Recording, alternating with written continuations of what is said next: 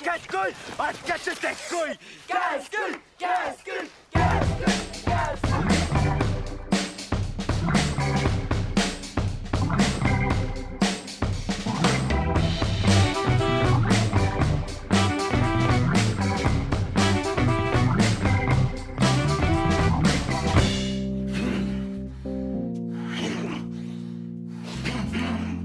Witam kochani, chujem Morhen, chuja Abend, chujem tak. Witam kochani, z tej strony mówi Patryk z właśnie holenderskiej Hagi. Zapraszam na podróż za granicę, bo tak jak nasze te połówki mają swoje podtytuły, Darka to jest Nowy Jork, u mnie to jest Euromix. Jak właśnie przyjeżdżam na dłużej w jakiś rejon, to staram się mówić o tym rejonie. Pierwsze filmy były holenderskie, teraz przeskoczę do Belgii, niedaleko, bo Antwerpia ode mnie to już jakieś mniej więcej 110-120 km, a do granicy jeszcze bliżej. Zapraszam dziś na dwa filmy z tego kraju i jeden serial, które ostatnio, można powiedzieć, porwały, bo też przygotowuję się do tych odcinków, żeby Wam zaprezentować jakieś produkcje filmowo-telewizyjne właśnie z tego regionu. Może pamiętać jeden z naszych pełnych odcinków, zanim przebyłem tutaj już jakieś dwa lata temu pewnie jak nie więcej, był przedmiotem właśnie odcinka pełnego. Jeden film w kręgu miłości, właśnie stąd, właśnie z Belgii. Dzisiaj serial, dwa filmy. W serialu występuje główny bohater z tego filmu, właśnie w kręgu miłości, a w jednym z filmów główna bohaterka z tego filmu. Także, jak widać, tak samo na Islandii, w Holandii i w Belgii to środowisko aktorskie, zresztą chyba w Polsce to samo chociaż może tych aktorów teraz ostatnio więcej, no ale jednak ten krąg nie jest zbyt szeroki i pojawiają się te same twarze, ci sami aktorzy, czasami nawet w podobnych rolach. Po prostu tych gwiazd nie ma aż tak dużo, nie są to Stany Zjednoczone. Na początek parę słów może, co ogólnie się dzieje, co oglądam, jak to teraz wygląda. Jestem w przeddzień wyjazdu na weekend do Polski. Na szczęście teraz dla pracujących w strefie Schengen, którzy potrafią jakoś udokumentować ten fakt. Nie ma kwarantanny, która dla reszty wynosi 14 dni, więc pojadę, zobaczę jak tam stare śmieci, bo nie byłem już prawie pół roku. Trochę trzeba załatwić, odświeżyć wygląd, bo tutaj też fryzjerzy byli zamknięci, więc już mam umówioną wizytę w sobotę u fryzjera. Wrócę do wyglądu jak człowiek. Mam nadzieję, yy, chyba że trafię na specjalistę w dziedzinie fryzjerstwa, no ale to no, mam nadzieję, że nie będzie aż tak źle, nie jestem zbyt wymagający. I ogólnie zobaczę, jak to wygląda w kraju, gdzie jest y, prawdziwa kwarantanna, bo czy taki tak zwany lockdown bardziej, bo tutaj w Holandii, jak wiecie, za bardzo tego nie da się odczuć. Oprócz tego, że szkoły zamknięte, czy kina, czy restauracje, to już teraz od 1 czerwca właśnie i kina, i restauracje, oczywiście w, z pewnymi obostrzeniami, ale jednak otwierają się. Wychodzimy gdzieś na prostą. Tutaj jest teraz chyba nawet mniej zachorowań dziennie niż w Polsce około 200, więc naprawdę nie jest źle. Ale tak jak mówię, przez cały ten czas, nawet jak było więcej, nawet półtora tysiąca około dziennie, to nowych przypadków oczywiście to za bardzo nikt się nie przejmował. Zresztą nawet premier zbytnio nie dawał tego odczuć w swoich konferencjach prasowych. No ale taki kraj, kraj wolności, kraj swobody, kraj chyba najluźniejszy, jeżeli nie na świecie, to na pewno w Europie, z różnym podejściem do pewnych spraw. Nawet, nie wiem czy to mówiłem, nawet jak idzie się do pracy nowej, podpisuje umowę, to nie ma czegoś takiego jak jakieś badania wstępne lekarskie. To jest też jakaś wandalizacja prywatności, więc nie ma czegoś takiego. To też jest dla mnie, było dla mnie szokiem, bo teraz już jestem do tego przyzwyczajony, tym bardziej, że jest szansa, że niedługo będę zmieniał pracę. No ale tak jak mówię, no, badań żadnych nie będzie. I też chyba jako jeden z dwóch krajów na świecie, Anglia i właśnie Holandia, są jedynymi, które nie podają żadnych statystyk, jeśli chodzi o wyzdrowienia na COVID-19, bo właśnie nie ma obowiązku zgłaszania się i informowania o tym, czy ktoś jest zdrowy już, czy nie. Czasami wydaje się trochę dziwne, bo wydaje się, że takie anonimowe informacje byłyby mocno przydatne dla też podniesienia ludzi, którzy są dość dotknięci tak psychicznie bardziej i przygnieceni tą całą sytuacją, jaka panuje na świecie i jakieś pozytywne wieści, że na przykład 50% czy więcej osób zarażonych już wyzdrowiało, to byłoby coś pozytywnego, no ale niestety prywatność jest tutaj szanowana. Chociaż może nie w kontaktach z ludźmi, bo to akurat inaczej. Może wam też mówiłem o tym, że moje pierwsze kontakty 2004-2005 właśnie z Holandią były takie, że nigdzie nie było zasłon w domach, w mieszkaniach. Aż głupio było przechodzić i gdzieś zajrzeć do kogoś, bo wszystko było widoczne jak na dłoni. Teraz to się mocno pozmieniało. Bardzo mało jest takich mieszkań i domów, gdzie faktycznie nie ma zasłon. Ludzie się chowają, a jednocześnie zaglądają innym do mieszkań, bo często z żoną y, i z córką nie zasłaniamy zupełnie zasłon i ktoś przechodzi, a to machnie, a to spojrzy krzywo, jak widzi. Na przykład nieposprzątany pokój, więc no takie czasami dziwne te reakcje są, bo wydaje się, że jak ktoś jako kraj swoją prywatność mocno chroni to i nie wtrąca się w inne, ale i wścibskie sąsiadki się trafiają i właśnie tacy zaglądalscy sąsiedzi.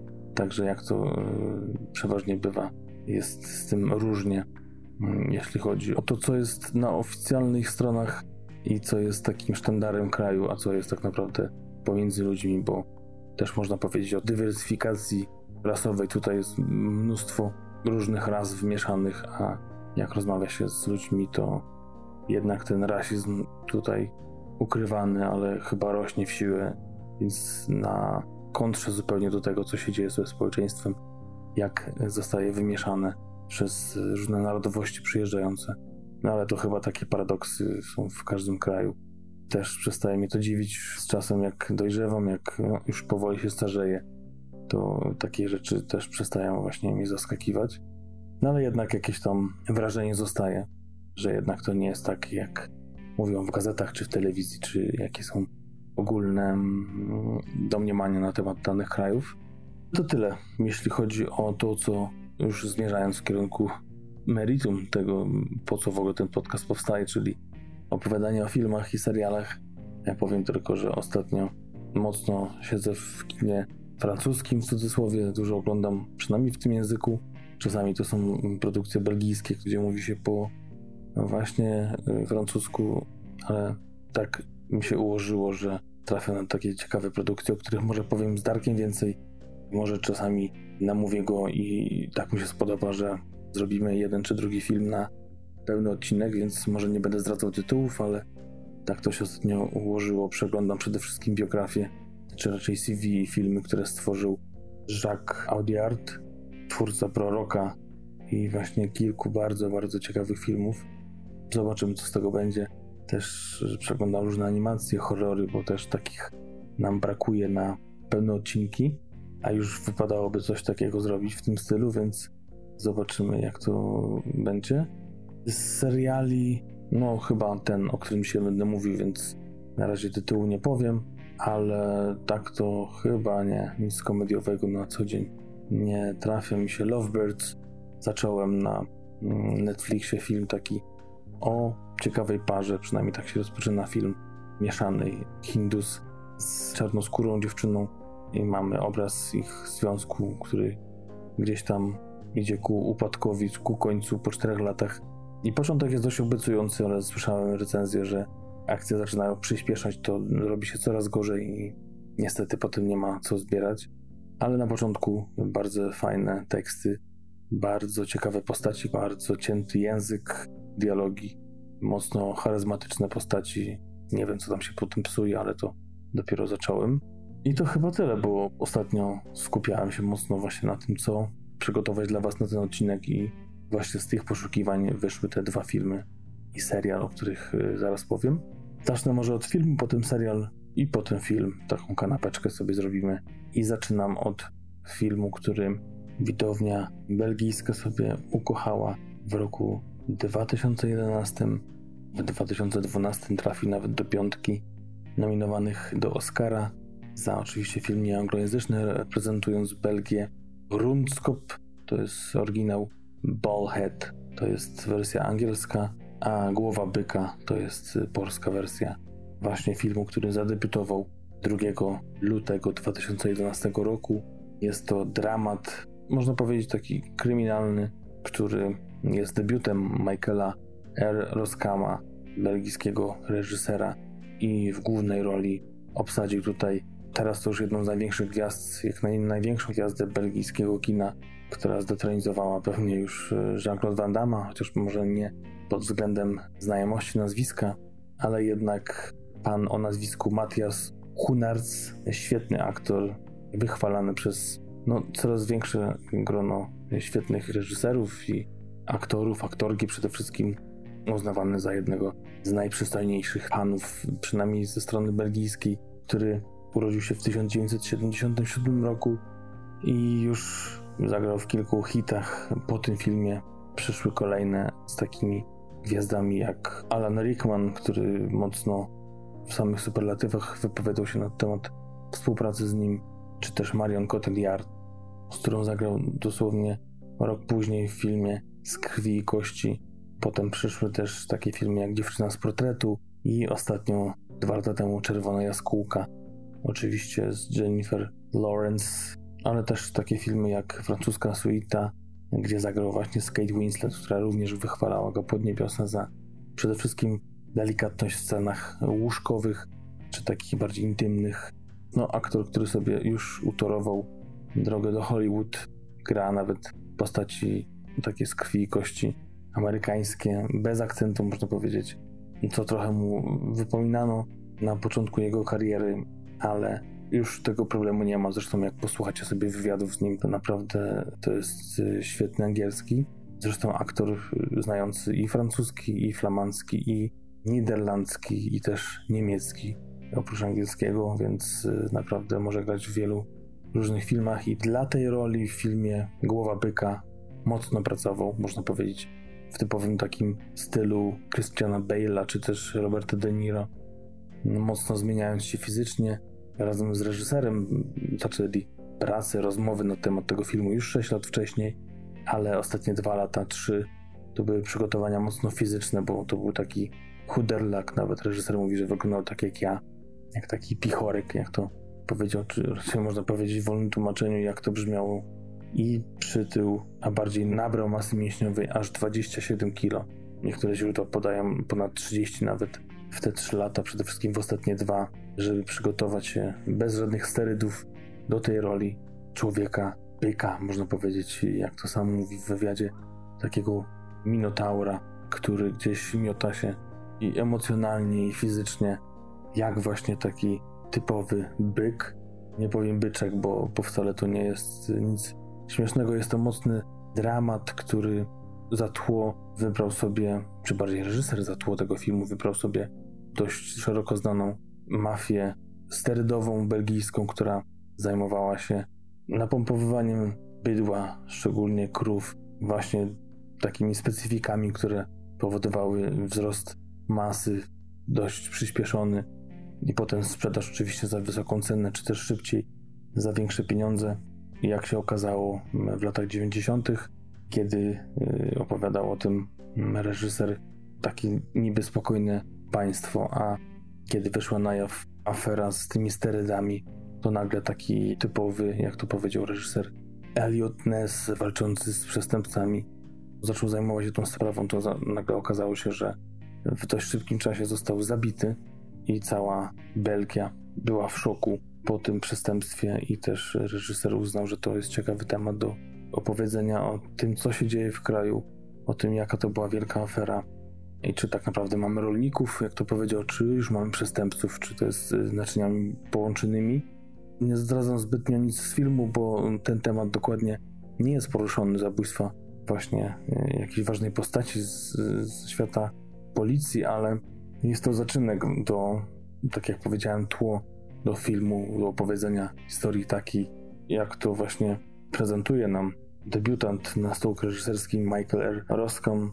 To jest taka, można powiedzieć, na pierwszym planie historia Jackiego, który przeżył pewną traumę w dzieciństwie, o której to jest trochę zarzut, moim zdaniem, taki do filmu, że o niej dowiadują się dość za późno, dość późno w filmie, mniej więcej w połowie, o tym, co go ukształtowało, co spowodowało, że jest taki, jaki jest, czyli osobą bardzo taką kompulsywną, bardzo rozkojarzoną, mocno nabuzowanym takim właśnie bykiem, który nie stroni od y, przemocy, który siedzi właśnie też w tym biznesie można powiedzieć, e, hormonowym i gdzieś tam próbuje sobie poradzić ze swoimi traumami i on w dzieciństwie przechodzi właśnie pewne zdarzenie, które go kształtuje, spowoduje, że jest tym, kim jest. I dużo mamy retrospekcji właśnie i na początku filmu i też później, ale widzimy takiego delikatnego chłopaka, który potem zmienia się. No nie powiem maszynę do zabijania, ale, ale w takiego naprawdę rozjuszonego dwudziestokilkulatka, około trzydziestolatka, który nie może sobie poradzić ze swoimi emocjami, z tym, co przeżył i widać, że każde jego działanie to jest droga ku zniszczeniu. I to jest przede wszystkim wychwalane przez recenzentów, przez opinię publiczną, przez krytyków, że właśnie postać, którą ciela się Matthias Hunarst, to jest taka właśnie, gdyby nie to, że bardzo rzadko zdarzają się nominacje Oscarowe, to, to może i byłby nominowany do Oscara za rolę, a tak film był właśnie w 2012 roku nominowany, przegrał z rozstaniem Ashgara Farediego, jak pewnie wiecie, y, bohatera naszego drugiego odcinka. Także mamy właśnie tego człowieka, który przeżywa dramat swojej osoby. Też wchodzi w to pewna relacja romantyczna, miłość z dzieciństwa, której wstydzi się właśnie nasz Jackie, główny bohater. I to wszystko właśnie w tle różnych wydarzeń kryminalnych, starć z mafią, belgijskimi odpowiednikami chyba głupiego i głupszego, handlarzy samochodami, którzy gdzieś tam wchodzą w interes z mafią jedną, bo mamy tutaj, można powiedzieć, takie dwie konkurujące ze sobą właśnie mafie belgijskie.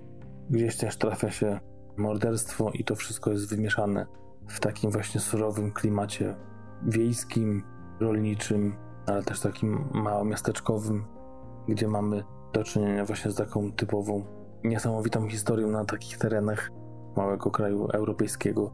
I to wszystko powoduje taką mieszankę wybuchową, że naprawdę historia wciąga.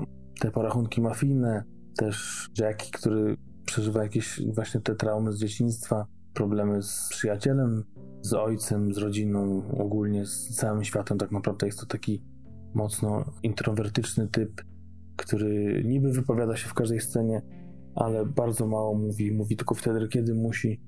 Jest takim mrukowatym typem, aczkolwiek y, pomocnym, rodzinnym. Nie można powiedzieć, że nie, ale jednak na swój sposób surowym i żyjącym w swoim świecie. Ta mieszanka jest naprawdę świetna. Powoduje to, że mamy film, który był jednym z przebojów tamtego roku, chociaż jak już przyjrzymy się oficjalnym statystykom, to Stanach Zjednoczonych zarobił tylko 151 tysięcy dolarów. Był nominowany do Oscara, jednakże w samej Belgii to już był wielki hit przez to i wypromowany został reżyser, także i główny aktor. Mamy też innych aktorów, takich jak Jeron Perceval, czy też Jan Dandoy, ale to tak naprawdę wszystko jakby zebrać razem to mocno jest przykryte tą historią naszego głównego bohatera, czyli Jackiego, granego przez świetnego Matiasa Hunarca, który zresztą trzy lata wcześniej zagrał w filmie, o którym za chwilę też powiem. Już tam był gwiazdą właśnie na arenie tej belgijskiej i potem też ta kariera jego się zaczęła mocno toczyć do przodu. Przede wszystkim ta trajektoria amerykańska tutaj mocno gra i do dzisiaj 42-letni aktor jest rozchwytywany i podziwiany przez, y, tak jak powiedziałem, wielu aktorów, aktorek, czy też reżyserów. Zapytana Jodie Foster o jakiegoś aktora czy reżysera, z którym chciałaby pracować, francuskiego wymienia właśnie Hunarsa, po czym łapie się na tym, że to nie jest jednak aktor francuski, ale dalej opowiada o tym, w jakich filmach go widziała i jak go uwielbia. I jak chciała właśnie by z nim współpracować. Film, który naprawdę zebrał świetne recenzje. 7.4 to jest ocena na IMDb Roger Ebert też dał 3,5 gwiazdki, więc myślę, że godne polecenia.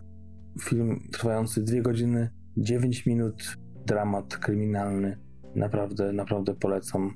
Bo takich gorących kąsków nie ma za dużo na tym padole belgijskim i pewnie teraz jak opowiem za chwilę o tym drugim tytule, który powstał 3 lata wcześniej, to zapewne zubożeje mi już ta lista filmów belgijskich do polecenia, no ale cóż, będę szukał głębiej, mocniej, bardziej, żeby po prostu coś Wam ciekawego polecić.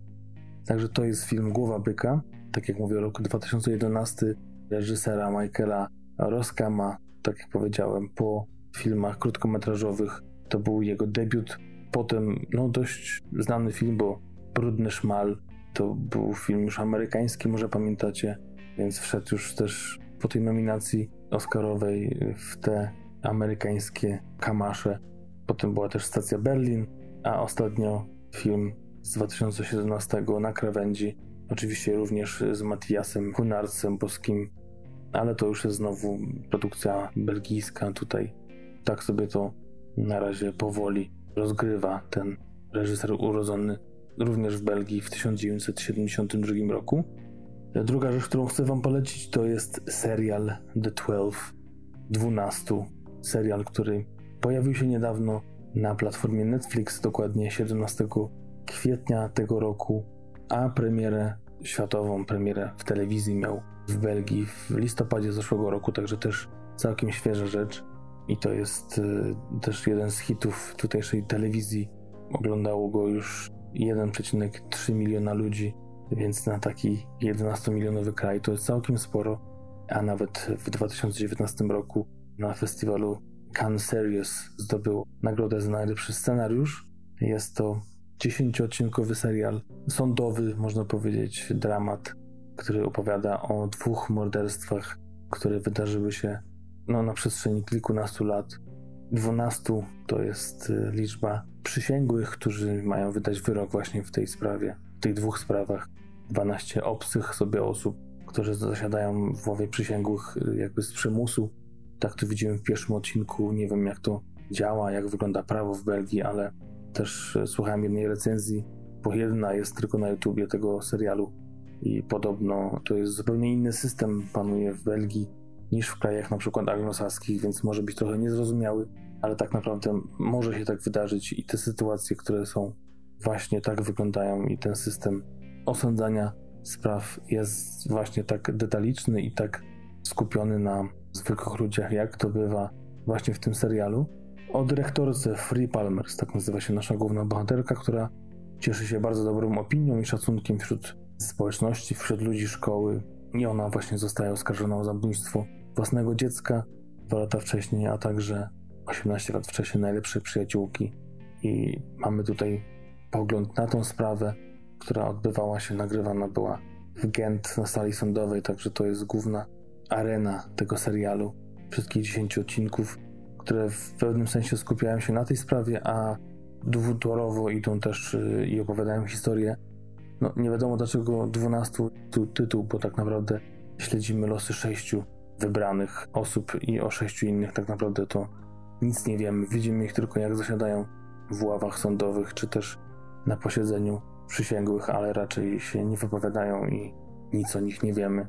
Idziemy, tak jak powiedziałem, dwutorowo i troszeczkę ujmy może dla tego serialu dodaje to, że czekając na to, że coś się może powiązać z tą sprawą i z tymi przysięgłymi, to potem okazuje się, że jednak to są zupełnie odrębne historie. Nie dość, że te historie ławników są czasami niezbyt ciekawe albo nawet nudne, to za bardzo nie mają związku. Bardziej to chyba trzeba przyznać, że twórcy chcieli pokazać, z czym muszą po prostu sobie radzić tacy ławnicy z codziennym życiem, ze swoimi problemami, większymi, mniejszymi, ale takimi, które raz też wpływają na ocenę ich właśnie sprawy, czasami nie pozwalają im skupić się na sprawie, czasami rozpraszają uwagę, nie wiem, kontakty z prasą, tego typu sprawy. To wszystko wpływa na to, że czasami ten wyrok może być może wypaczony przez to, że każdy skupia się na sobie. Zresztą nawet pada taki zarzut, że, że ława przysięgłych y, ma takie problemy w swoim gronie, że mało zajmują się tą sprawą. Myślę, że to trochę było na wyrost, ale fakt faktem to byłby chyba też taki mały zarzut dla mnie, że z mojej strony, że, że, że tak to czasami się wydaje, że tak właśnie jest.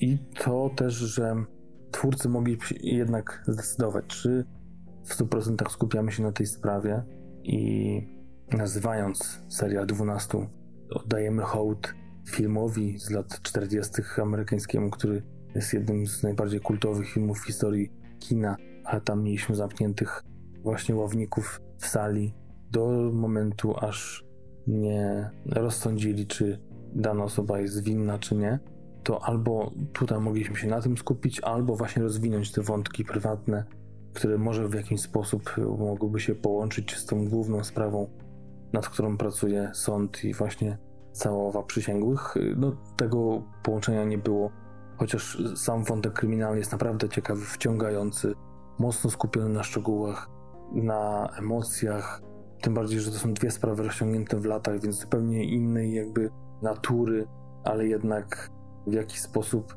podobne. No jest jedna osoba oskarżona oczywiście i jest to serial naprawdę świetny, który oglądałem z żoną, więc to też y, nawet Darkowi ostatnio powiedziałem, że dwie pieczenie na jednym ogniu e, miałem, bo z żoną miałem co oglądać, a oprócz tego trafiło to do mojego odcinka. Takich rzeczy jest niewiele. The Missing to był chyba ostatni serial. Tak to zawsze może ten czas dzielić na to, co oglądam z żoną, tak dla przyjemności, a co gdzieś tam w cudzysłowie zawodowo, przygotowując się do odcinków podcastu. 6-8 to jest y, ocena na Filmwebie, na IMDB to jest mocne 7-7. Ja myślę, że w mojej skali, w naszej skali TMF-owskiej na 15 dałbym takie 11 mocne za film Głowa Byka, bo tam nie powiedziałem jaką bym dał ocenę, to takie można powiedzieć 12. I chyba tyle. No, nie będę was za bardzo zarzucał nazwiskami. Twórcy serialu to Susan Nuyens oraz Bert Van Dale, też znani tutaj oczywiście na, na rynku belgijskim. Twórcy nie tylko serialów, ale też y, i filmów. Na przykład najlepsza Dorian B. To jest taki kultowy tytuł tutaj w Belgii, bardziej tam w Belgii, ale też mamy y, aktorów, którzy, tak jak powiedziałem, wystąpili w innych filmach, które mogliście znać. Ja na przykład kojarzę Majkę Kaufmeyer, która wciela się w główną bohaterkę właśnie Free Palmers, oskarżoną o dokonanie tych niecnych czynów z innych filmów. Na przykład właśnie z filmu, o którym będę za chwilę mówił. To też ciekawe, właśnie tak jak powiedziałem, że te same nazwiska się gdzieś tam pojawiają z filmu na film ale również przede wszystkim Johann Heldenberg, który wciela się w byłego męża głównej bohaterki, też jednej ze strony oskarżającej właśnie naszą Free Palmers o dokonanie zabójstw. I ten pan właśnie był widziany w filmie, o którym wam mówiłem, w kręgu miłości, który mówiliśmy razem z Darkiem z 2011 roku. I to tyle, tak jak powiedziałem. Na Netflixie jest dostępny na holenderskim, na amerykańskim wiem, że nie ma, w polskim chyba też nie, bo z tego co wiem, na Kanal Plus prezentowane były odcinki, więc tam możecie znaleźć ewentualnie, jak szukacie 10 odcinków, 50 minut. Naprawdę warto, ciekawa sprawa. Dużo mieliśmy takich mini kłótni z żoną, kto, dlaczego, kiedy, jak, y, więc naprawdę i do rozmowy, i do przeżywania emocji i też trzymania kciuków, chociaż to też można powiedzieć, że według mnie trochę kulał, bo za bardzo, może tak były napisane te postacie specjalnie, za bardzo nie można było, przynajmniej dla mnie, powiązać się z żadną bohaterką, może z jedną czy dwoma z głowy przysięgłych, ale to też takie były historie, tak jak mówię, w oderwaniu od głównej sprawy, e, ale w tej głównej ciężko było szukać kogoś sympatycznego, któremu, przynajmniej ja tak miałem, za którego warto było trzymać kciuki, ale może to też był zabieg specjalny, żeby jednak pokazać, że każdy, nie każdy jest biały ani czarny, tylko jednak te postaci i po prostu ludzie są zniuansowani i też czasami potrzeba sytuacji, chwili powoduje, że zachowują się tak, nie inaczej. No może to też jest to jakaś puenta tego serialu, tak mi się wydaje. I mam dla was film z 2008 roku Loft. To jest y, kryminał, thriller taki mystery, jak to podpowiada IMDB z 2008 roku, godzina 58. Jeden z przebojów też przebił, jeśli chodzi o box office y, belgijski wtedy w tamtym roku, 2008 i 2009. Wszystkie do tej pory powstałe filmy, jeśli chodzi o też zarobki i widownie, ponad milion 180 y, tysięcy ludzi. I to był film Erika Van Loya, który to był podstawą do potem dwóch jeszcze remake'ów. Co ciekawe, holenderski czy niderlandzki, wtedy jeszcze holenderski remake zrobili oczywiście Holendrzy dwa lata później, w 2010, a w 2014, chociaż powstał film w 2011 już, więc y, remake amerykański powstał. Oczywiście z gwiazdami przede wszystkim seriali telewizyjnych w 2014-15 roku. W tych latach miał premierę właśnie The Loft, wersja amerykańska, która totalnie została zjechana przez krytykę. 14% na Rotten Tomatoes, 6 bodajże 3 na IMDb, więc całkiem nieźle, ale Loft, ten oryginalny to 7.3 na IMDb i naprawdę trzymający w napięciu thriller. Co ciekawe, ja nie obejrzałem całego amerykańskiego podejścia do tego tematu, tylko z żoną, bo jedyna wersja polska była tylko do tego amerykańskiego właśnie odpowiednika. Ja obejrzałem sobie z napisami angielskimi ten e, z 2008 i szczerze powiem, to oprócz aktorstwa beznadziejnego moim zdaniem w tej amerykańskiej wersji, to jednak było słowo w słowo praktycznie scena w scenę, ręka w rękę, noga w nogę, że tak sobie zażartuję. Sekunda prawie po sekundzie to samo się działo. Więc y, nie wiem, co tam było innego. Wiem, że recenzentka polska na Filmwebie zjechała strasznie ten film, uznając, że to jest taki tani thriller erotyczny. No, trochę tej erotyki jest, ale myślę, że nie bez przesady. Wcale bym tego tak nie nazwał. To, że kilka razy śmignął nam gdzieś damski biust czy kawałek tyłka, to nie znaczy, że to zaraz jest thriller erotyczny. Nie ma to nic wspólnego z jakimś nagim instynktem, chociaż temat myślę, że mógłby do tego prowadzić, bo mamy sytuację taką, że pięciu facetów dość dobrze usytuowanych, jeden bardziej niż drugi mniej, ale ogólnie to tacy powiedzmy faceci, którym w życiu się w miarę układa, decydują się na taką oto sytuację, że wynajmują w, pięciu, czy raczej opłacają loft, czyli taki apartament, można powiedzieć bardzo ekskluzywny w centrum miasta, który zaprojektował i stworzył jeden z nich i dzielą się pięcioma kluczami.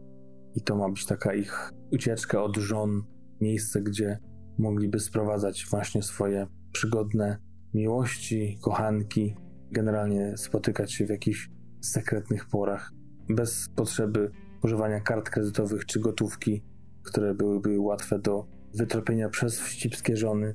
I te pięć osób oczywiście muszą trafić na pewne niedogodności, i tak mamy już pierwszą scenę, kiedy jeden z nich wchodzi i znajduje na łóżku zapitą dziewczynę, i od tego film się cały zaczyna. Spotykają się wszyscy w piątkę i próbują dojść do tego, kto to zrobił, bo skoro jest tylko pięć kluczy, to musiałby to być jeden z nich mocno przesiągnięty retrospekcjami.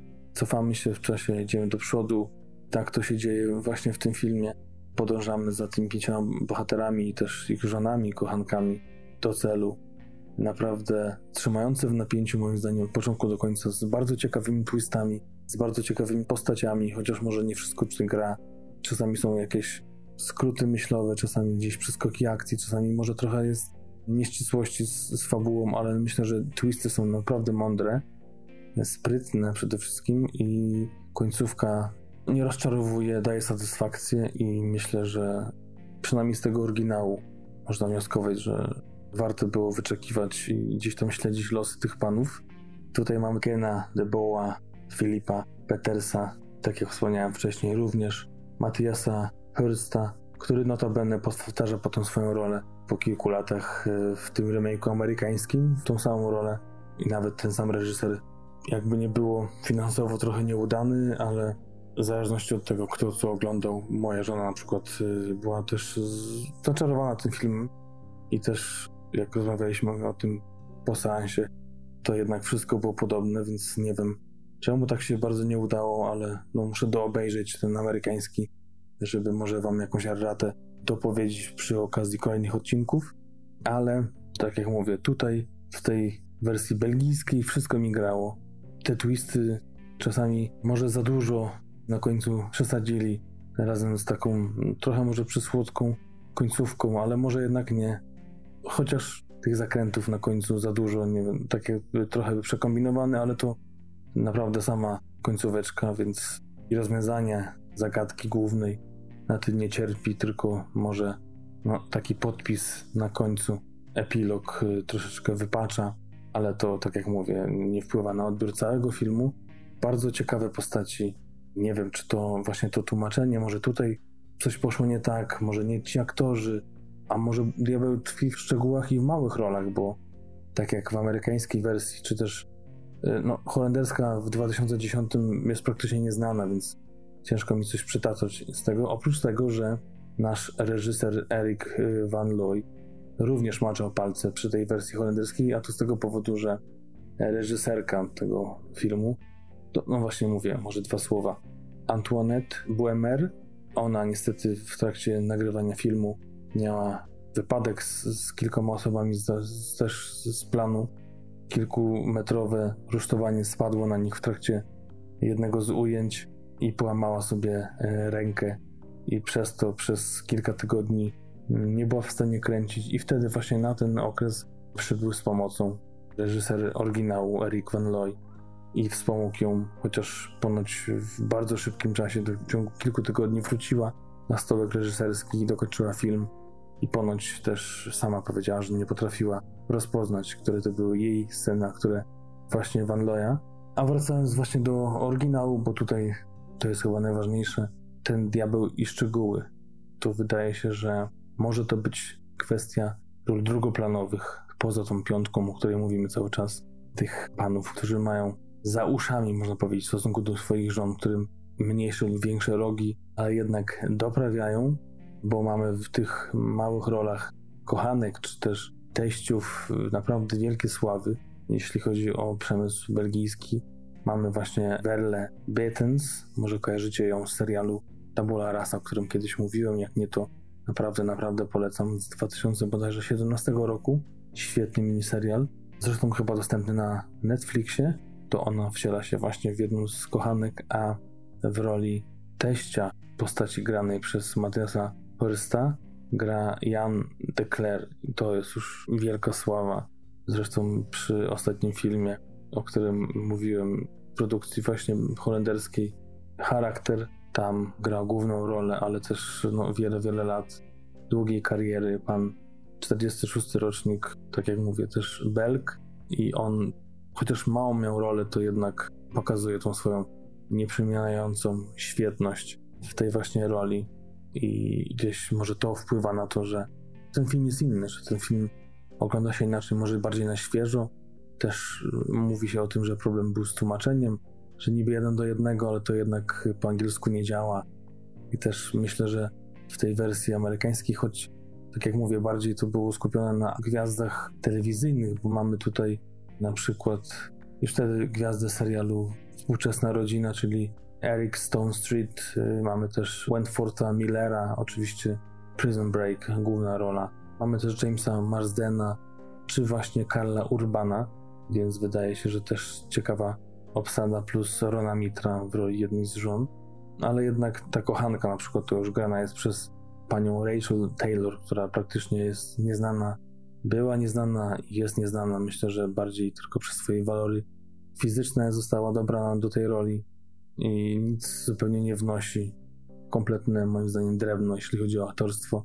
No, oczywiście inaczej, jeśli chodzi o, o urodę, ale to nie to, co gra w filmie, tylko to, co widzimy i to, co powinno być jakimś tam miłym dodatkiem, a nie czymś, co podnosi film na, na wyższy poziom.